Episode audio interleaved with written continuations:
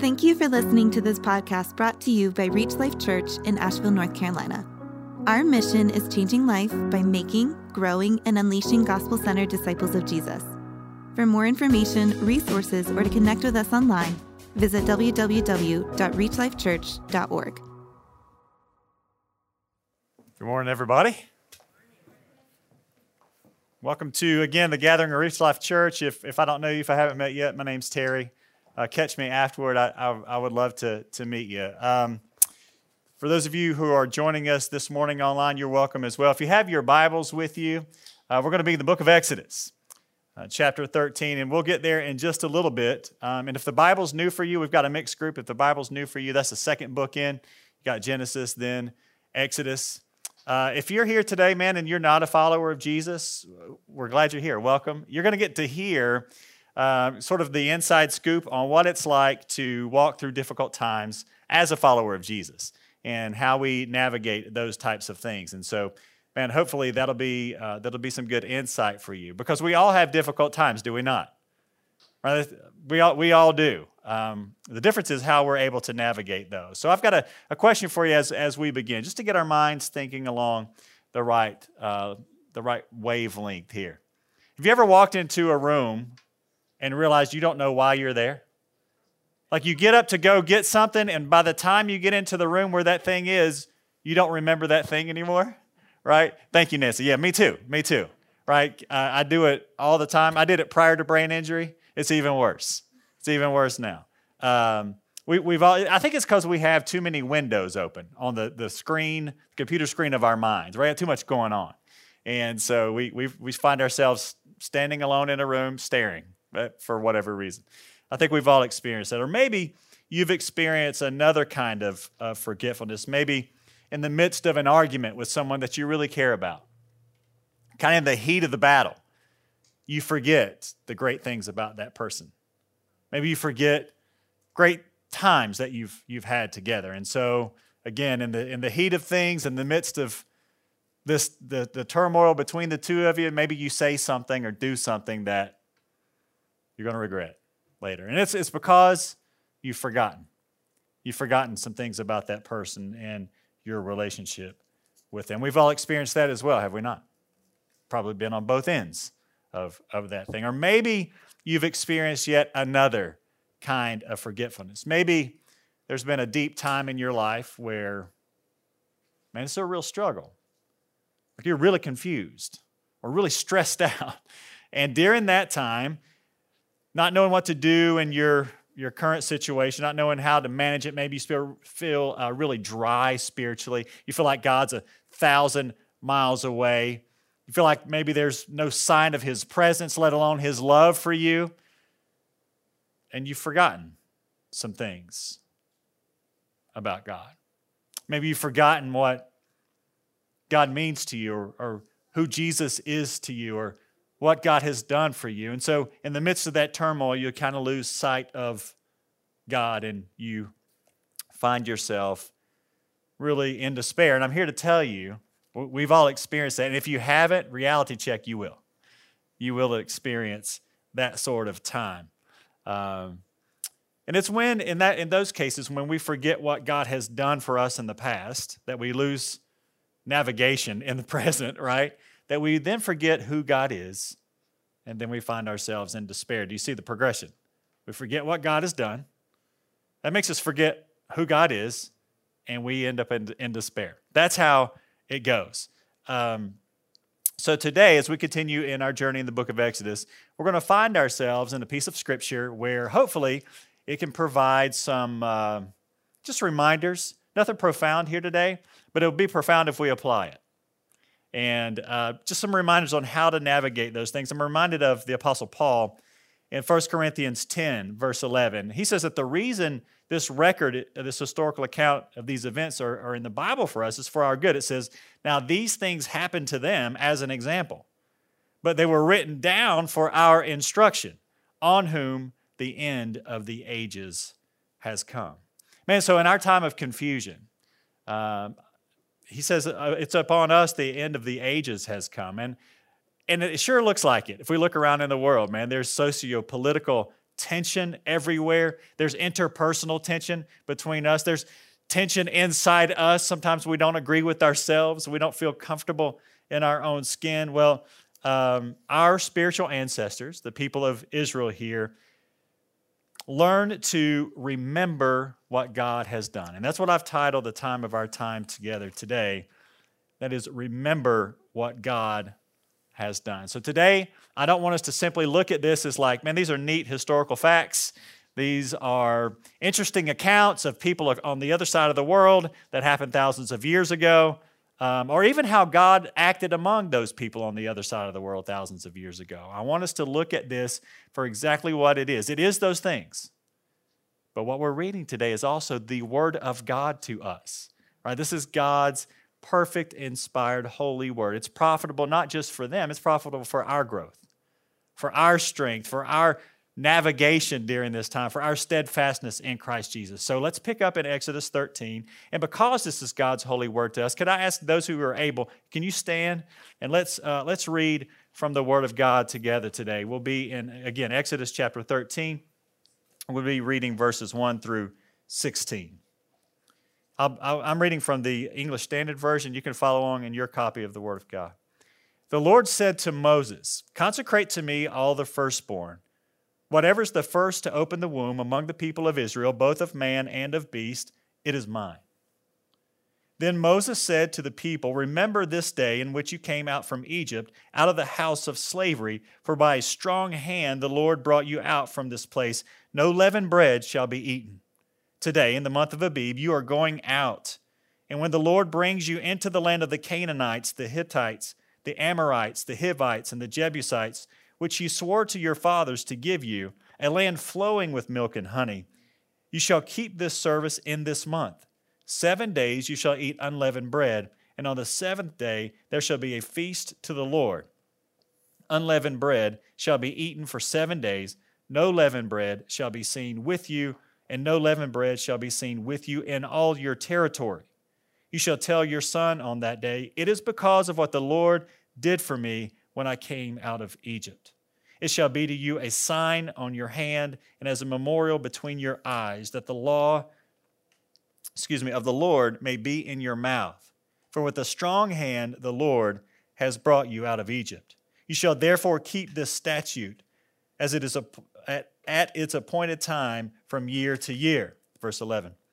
When the Lord brings you into the land of the Canaanites, as he swore to you and your fathers, and shall give it to you, you shall eat, you shall set apart to the Lord all that first opens the womb.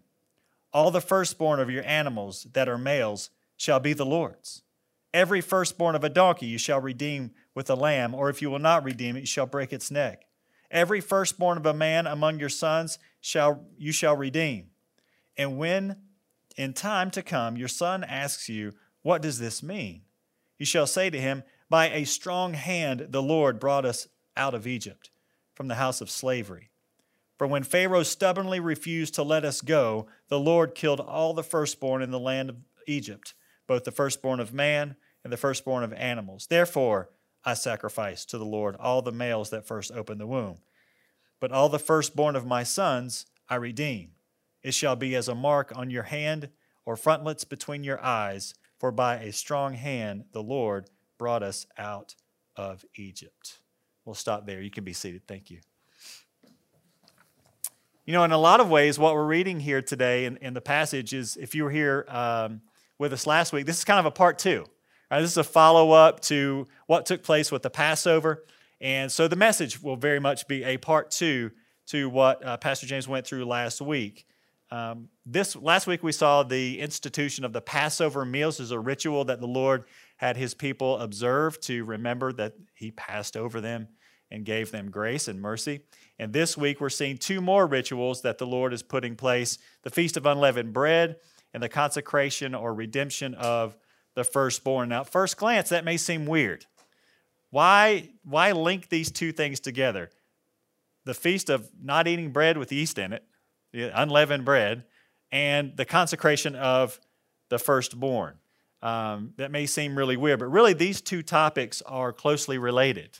And we're going to see why. Both of them uh, had application in the spring of the year, and that was the time, the season when the Lord uh, had the Israelites leave Egypt in haste, remember, back in chapter 12. Spring was also the time when domesticated animals uh, have birth season, right? To get their birthing season, especially uh, sheep and goats, which was like the Israelite um, specialty way back beginning in Genesis 30 with, uh, with uh, Jacob himself, who was named Israel. So both the feast of unleavened bread and the consecration or redemption of the firstborn had to do with them settling into the land that God was about to give them. Um, and they thought it was going to be in just a matter of months. I mean, here it is. God told Moses he's going to make Pharaoh let the people go. Pharaoh has said, Get out of here, please leave, right? The people have been let go. We're entering the promised land right now. Well, they're thinking of their immediate future, right? Well, we on this side of history, if you're familiar with your Bible, know it's not going to be right now. It's going to be 40 years uh, between then and now. And as we, have uh, subtitled this series we've been going through in Exodus, Already, Not Yet. Already, Not Yet. We've seen that the Israelites here have already been released by Pharaoh, they can go free but they're not yet in the promised land, are they? God has guaranteed them this land. He has promised it already, but they are not, they will not be entering it quite yet. Now, of course, this is due to their own rebellion. We're going to learn later, but that rebellion is of no surprise to God. God knew about that before He created the earth. And so here it is in our text. He's not only preparing that land for them, we can read that in other parts of Scripture, but He's also preparing them for that land.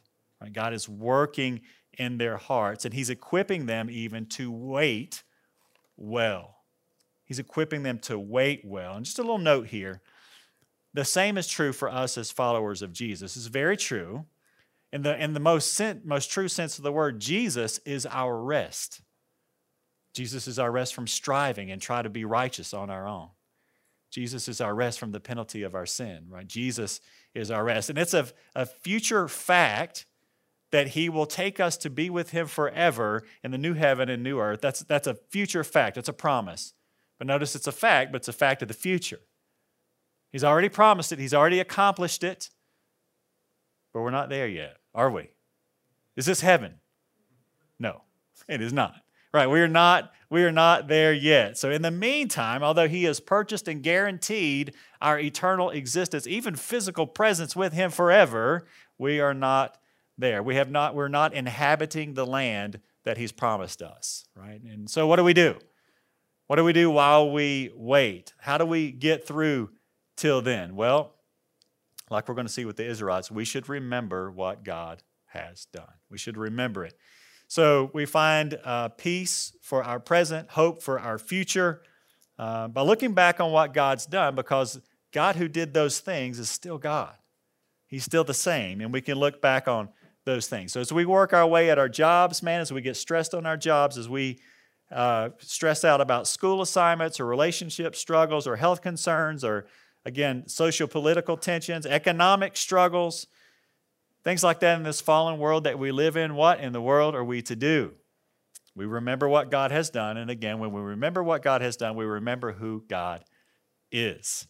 Um, and uh, what we know to be true about God, man, should really help us navigate and have some moorings, uh, guardrails, as it were, in this world that we live in. That's where hope is found, that's where joy is found. Now, that's the key takeaway from our text today. So I've given you my conclusion, right? That's where we're headed.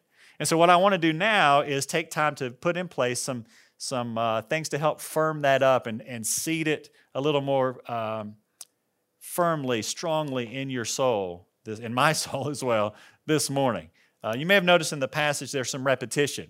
It almost seemed like we read the same thing twice. It was because we did as, as we went through there. And that's a teaching tool. Uh, repetition is a great way to learn something. We all, we all know this.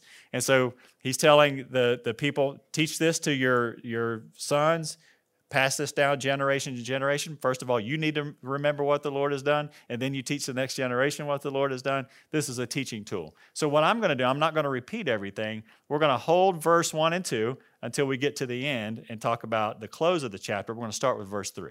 Okay, and our, I'm just going to walk through the text this morning, as I said earlier. Um, he's given like more, in, the, the Feast of Unleavened Bread was talked about previously. He's given more instruction here, and he's uh, directly linked it to the Passover itself. Look at verses uh, 3 through 10 again there. And the thing, if you're taking notes, and which I always encourage, again, because we forget things, that's good to write that down.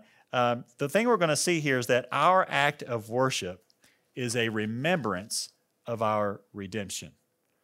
I want you to look at a few things here in verse 3. It says, notice the word, it says, remember this day when you came out of Egypt, out of the house of slavery, for by a strong hand the Lord brought you out of this place.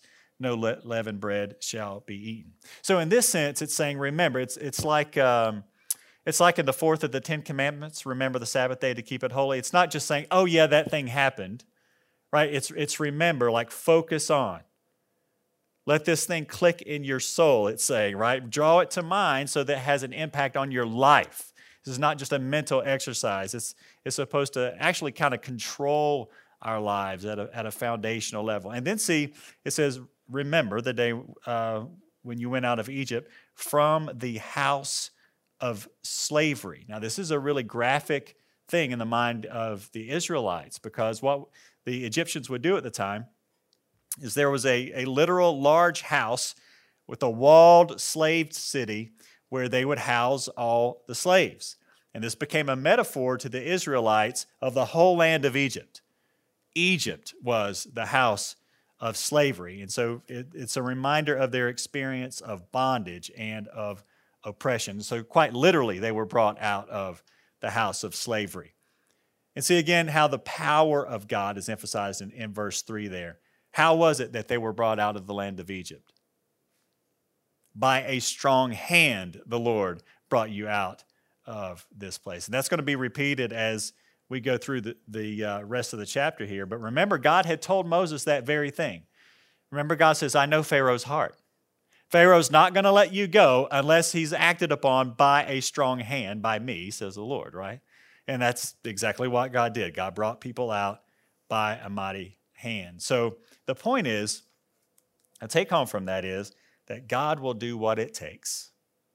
God will do what it takes to deliver his people. And it is God who does the delivering, right? God is the deliverer, and he will do what it takes. Uh, and remember in the passage, they were to be on watch. Remember from last week, they were to be on watch. They didn't know when the Lord was going to deliver, but He's going to deliver. But they should be so ready that they shouldn't even put yeast in the bread because it may not have time to rise, right? That's the deal with unleavened bread. They're supposed to remember, be ready. The Lord will deliver you, and He's going to deliver you by a mighty hand. And, and, and indeed, He did, right? The Lord is good for His word, He keeps His promises uh, he powerfully and swiftly delivered his people. We'll look at verse 4. It says also that this feast is directly associated with the date of the Exodus. The Exodus uh, was to take place, or um, the Exodus took place in the month of Abib. Later in the New Testament, that's called the month of Nisan. After they went into Babylonian captivity, they kind of changed the name of it. This is the month of Abib here. It's the first month in the Israelite calendar. And for us, it's like April, uh, March, April area, right? This is springtime. Again, specifically for the Israelites, this is the time of the barley harvest. I told you that was going to that's that's going to come back in, into play, and it, it will, I'll, and I'll get there. Um, but look at verse five. It says, "The feast of unleavened bread is to take place when the Lord brings you into the land of the Canaanites." the Hittites, the Amorites, the Hivites, the Jebusites, which he swore to your fathers to give you, a land flowing with milk and honey. You shall keep this service in this month. So, this is echoing what the Lord told Abraham way back in Genesis 15 I will provide a land for you. The people of God's covenant, God's chosen people, have a chosen piece of land. A land God chose a people, God chose a land for them to be put into uh, for the later the birth of the Messiah to come through. And here the Lord's reminding them of that fact. I'm going to give you a land. I told that to Abraham. I'm setting you free now. Remember, I'm good for my word. Right? This is what the Lord is telling them. So the list of people groups here is important. The Canaanites, the Hittites, and, and those people. This is important. Notice there are five groups of people. How many groups of people are the Israelites? One. You got one group of people going in to conquer the land that belongs to five groups of people. The odds aren't great, are they, right? Well, these are also more numerous people. They're more powerful people. They're more wicked people. They're more warlike people than the Israelites. It's not looking good, but they're no match for God, right? Uh, from like Israelite view, oh my goodness, we're going to die. And you're going to see that later in the, in the Old Testament. That's what they say. We're going to die. These people are going to kill us. And without Yahweh God, having this as his plan and those as his people, they're right. But Yahweh is God, right? And they are his people. And so those uh, people groups there are no match from God. He's bringing the Israelites out of slavery, He will give them the land. And again, I, I think we can see some parallel in our own lives um, because the Lord is still the Lord. And if we are in Jesus, in other words, if we have placed our lives in the hands of Jesus, trusting Him alone for our salvation, then we are God's people. Same God, we can still be His people. So we can know that God, being God, can make a way when there seems to be no way in our lives. Do you understand that? God, I've, I've heard a song on the radio on the way over here. Impossible has never been a problem for God. Never. What does that even mean to God? Nothing is, in, is impossible. You may be tired of hearing this other song on the Christian radio station, but He really is a waymaker, a miracle worker, light in the darkness. He is. That, that, in fact, that's who He is. That's what He does. He is, as we just sang in, in Hebrew, Yahweh Jireh.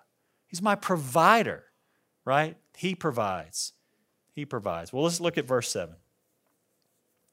It says, Unleavened bread shall be eaten for seven days. No leavened bread shall be seen with you, and no leavened bread shall be seen with you in all your territory. This seems a little weird to me, quite honestly.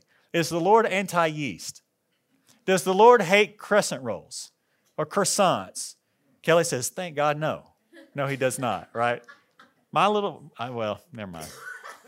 My little wife, who weighs nothing, eats more croissants than you guys could ever imagine. Um, so, no, I, the Lord, thankfully, is not anti croissant, right? Like, this is not what the Lord is talking about. But remember, uh, Pastor James talked about how um, the Lord wasn't only getting the Israelites out of Egypt, the Lord wants to get Egypt out of the Israelites. Right? So, so on one hand, this, uh, this leaven situation is about don't give it time to rise because you got to wait on the Lord, be ready. But also, as we read in other parts of the Old Testament, leaven is often symbolic of sin. And in this case, um, in this instance, most commentators agree that it's a reference to the sin of the Egyptians having become also the sins of the Israelites. They were affected by the culture that they were in. They took on the sinful practices of the Israelites. And so, the, what the Lord is doing here is in establishing a precedent around, with, among, and inside his people that you are chosen and you are to be holy. You're to be sanctified. You're set apart. You're a holy people. You're not only to not consume sin, take it in you like you would leaven, but he says he doesn't even want it near them, nor even anywhere in their whole territory. Not, not among you. Get it out from the camp, the Lord says. So to be a chosen of, of God literally means set apart. Set apart. That's what the word sanctified means. It's sacred. Um, and so let me just make an application for us here. Um, the Lord does not call us to himself for us to be just like everyone else. The Lord does not call us to himself for us for the sins of Egypt to become the sins of Israel, for the sins of the culture to become the sins of his people. The Lord calls us to be separate. That's what it means to be sacred. He's our creator, yes, but he's also become our redeemer, our rescuer. Um, we have been redeemed. Did you know that um, if you're in Christ Jesus, you are God's special possession? He cherishes you. He looks after you. He does not want you to be contaminated. Do you know that if they're in Christ Jesus, your brother or sister in Christ is also God's special possession? And we love what God loves. And so when we see our brother and sister in Christ, not only do we not want ourselves to be contaminated, but we want to help them not be contaminated also. And let me just encourage you, Reach Life. Pastor James and I talk about this a lot. Many of you are doing great at helping one another walk with the Lord well. Man, helping one another to overcome sin, helping one another to walk in a victorious way, like, you know what? Um, I still I still make bad decisions. I still sin, but they're not as they're they're way farther apart than they used to be, or you know, or I'm not drowning in these things anymore. I'm giving progressive vict- being given progressive victory by the Spirit of God in my life. We're seeing that, right? That's encouraging to me. Like our lives really can change. Like truly, those whom the Son sets free are free indeed, right? And we can grow in that. that that's that's actually great news. I don't know if you guys realize it's great news for me. I'm a work in progress, um, and so that's this is great news for me. And so I just want to encourage you, those of you who are walking with one another that way, man, praise God. That's beautiful. Um, that's beautiful. Well, it says then in verse 8, the real kind of bedrock of what I want us to be reminded of today, it instructs uh, like how to tell the children why they do this thing of, with unleavened bread. It says, You shall tell your son on that day, it is because of what the Lord did for me when I came out of Egypt. If you're somebody who writes in your Bible, you may want to underline that word me. Because here's the thing this, this wasn't um, just meant for one father to tell one son and that's it. This is supposed to be a perpetual generation thing. It's passed down from generation to generation. So you're going to get generations who were not in Egypt, literally.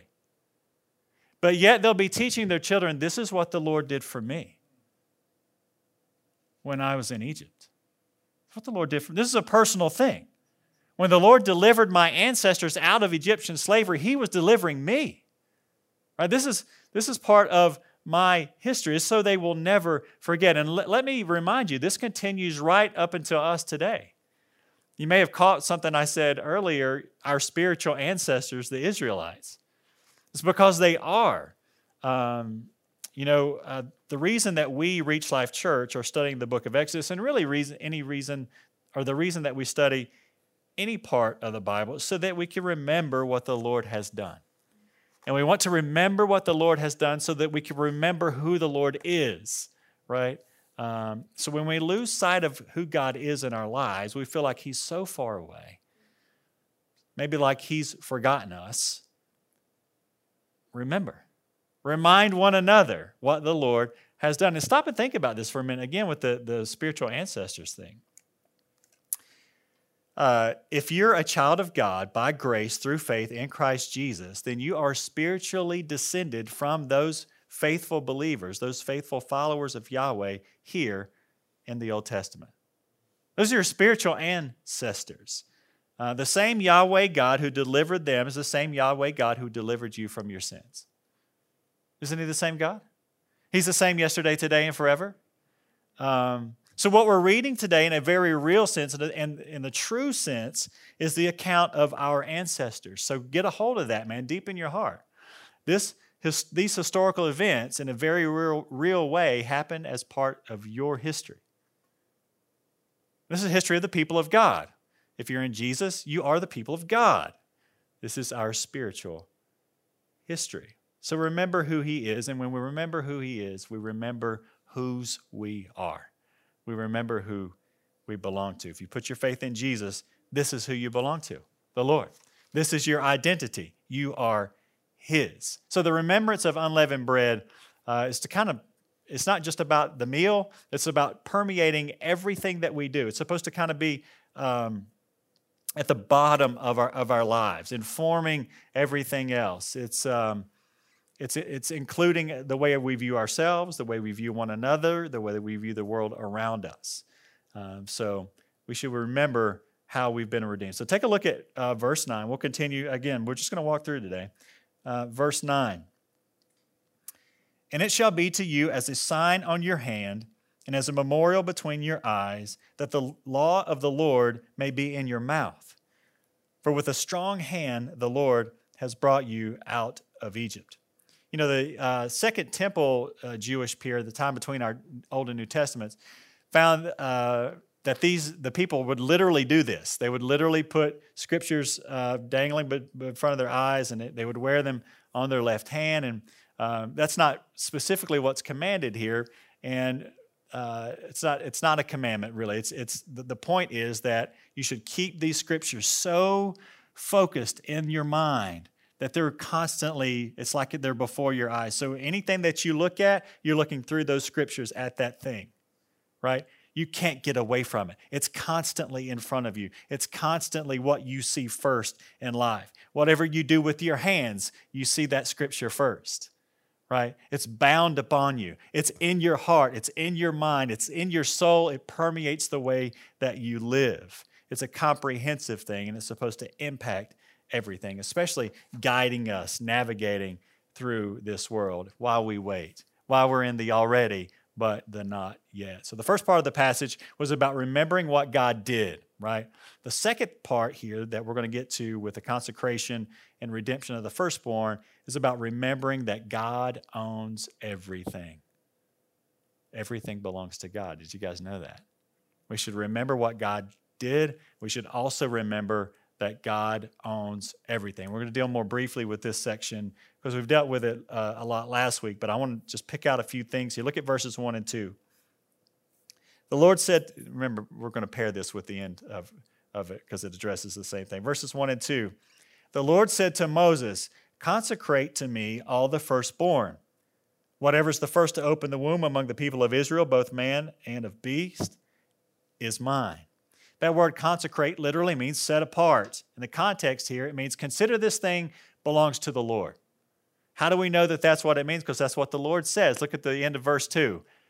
It is mine, the Lord says, right? This belongs to me. All the firstborn males of the beast, all the firstborn sons, consider them as belonging to the Lord. Now, why would the Lord make such a bold statement? Mine, right? Well, you don't like it when little babies say that. Mine, mine, mine, right? It's because it's not theirs, usually. Everything they see, they think is theirs. But the Lord says, mine. And he's right, isn't he? And he's right. The Lord owns it. Um, and I told you that this whole thing with the uh, barley uh, harvest would come back into play it's important because it coincides with the time of the year, again, where the animals have their birthing season. And we all know that the Egyptians and lots of other uh, pagan cultures in general attribute the bounty of the season barley and harvest and new lambs running around and uh, kid goats and that sort of thing. They attribute that to false gods or the earth itself or the Nile River, which was considered divine by many. Well, again, Yahweh, the real God who's actually there, is asserting his authority and his ownership over everything. He is the bounty giver, right? The, um, the Israelites are supposed to affirm it through this ritual that all the earth belongs to the Lord, right? The actual creator of the universe. This is why so many Hebrew prayers, even up until today, so many Jewish prayers begin with the phrase, Blessed are you, Adonai, our God, ruler of the universe. Right? This is what God is asserting. In our passage, he's asserting and having the Israelites assert that the bounty of spring is not ultimately from a pagan fertility god, nor from the earth, nor from, in our context, Mother Nature. No. The new life in spring is from the creator of the earth, the designer of nature. The new life from spring is the giver of life himself, giving those things. The author of life is the giver of life in the spring. And that's what God's saying no, that doesn't belong to any other, you don't sacrifice that to any other God, and it's not yours. It's mine, says the Lord. This is symbolically the Lord showing his ownership. And so, again, let's just pause and make application for ourselves. We'll be up on Thanksgiving in about two and a half weeks, right? Uh, so, in our culture, maybe in our own hearts, man, we find ourselves thankful. And we should. It's great.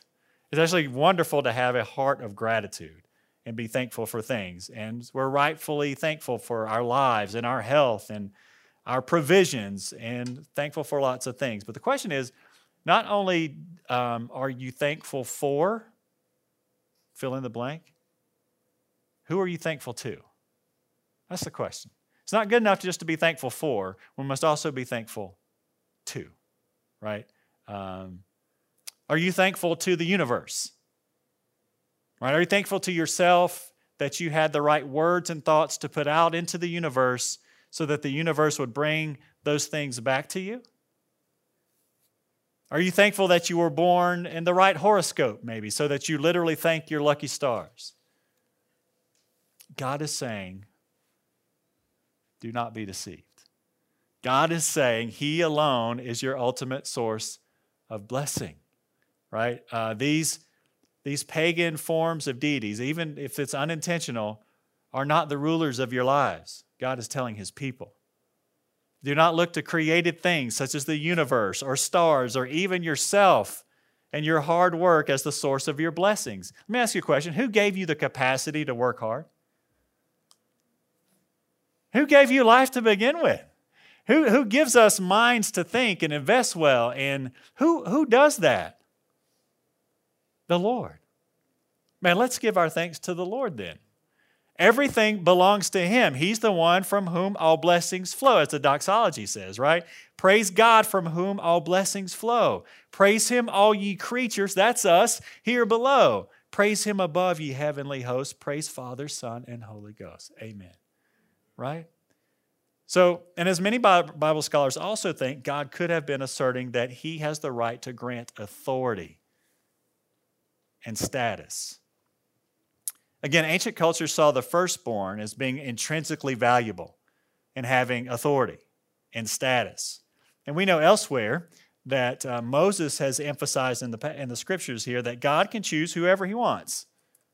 It's not necessarily the firstborn. God chose, uh, way back in Genesis, God didn't choose to use the firstborn Esau, he chose to use Jacob. He chose not to use Ishmael, instead, he chose to use Isaac. The point is, God will choose whom God will choose, right? Uh, only God grants true status, only God grants true authority. So, again, when you look at your life, man, I've achieved certain amount of things, X, Y, Z. I'm so grateful. Who are you grateful to? There is no such thing as a self made man or woman. There's not. We are merely turtles sitting on a fence post. We didn't get there by ourselves, right? That's one thing we can know, right? We did not get there by ourselves. Somebody put us there. Last thing uh, this passage makes clear is that children aren't to be sacrificed. It says that the firstborn males are to be devoted to the Lord and they must be redeemed. Now you say, who in the world would have thought of sacrificing a child? Why would God put that in here? Well, lots of people in Canaan, where they were going, thought about that thing, right? They had this whole thing where uh, the Canaanites practiced Moloch worship, where their firstborn male child was burned alive to sacrifice to Moloch in order to ensure further future fruitfulness. And so he's saying, no, people of God are not to sacrifice their children for any reason, including the hope of future prosperity. And so here it's being made really clear um, that these things aren't to be done in Israel. Like the sins of Egypt are not to be done the sins of uh, by uh, the Israelites, the people of God. The things don't really belong to you. Ultimately, they belong to the Lord.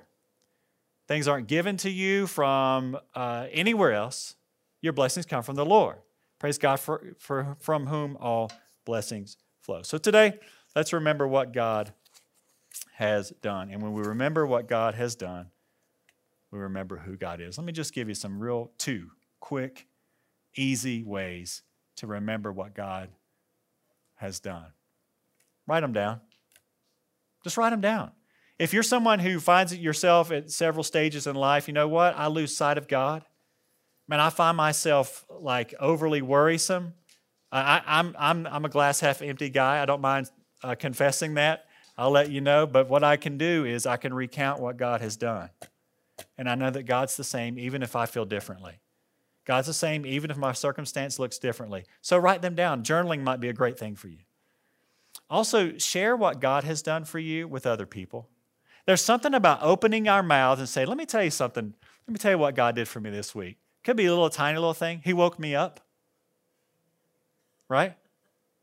Uh, I read somewhere that somebody said um, he, there was lots of flowery language, but essentially what they said is God does things every single day that we kind of get numb to, that if he didn't and he just did it once, we would be in awe of the miracle. Like a sunrise. What if you had never seen one and then boom, there's a sunrise? Like, whoa, it's a miracle. God does it every day. God does it every day. And when we recount those things to one another, maybe when we get to faltering, we get to wondering where God is. Does he really love me? Can he really rescue me? They can remind you of what you told them God did in your life before, right? And they can share from their own lives, right? So let's remember who God is by remembering what God has done. And then that way we don't end up in despair.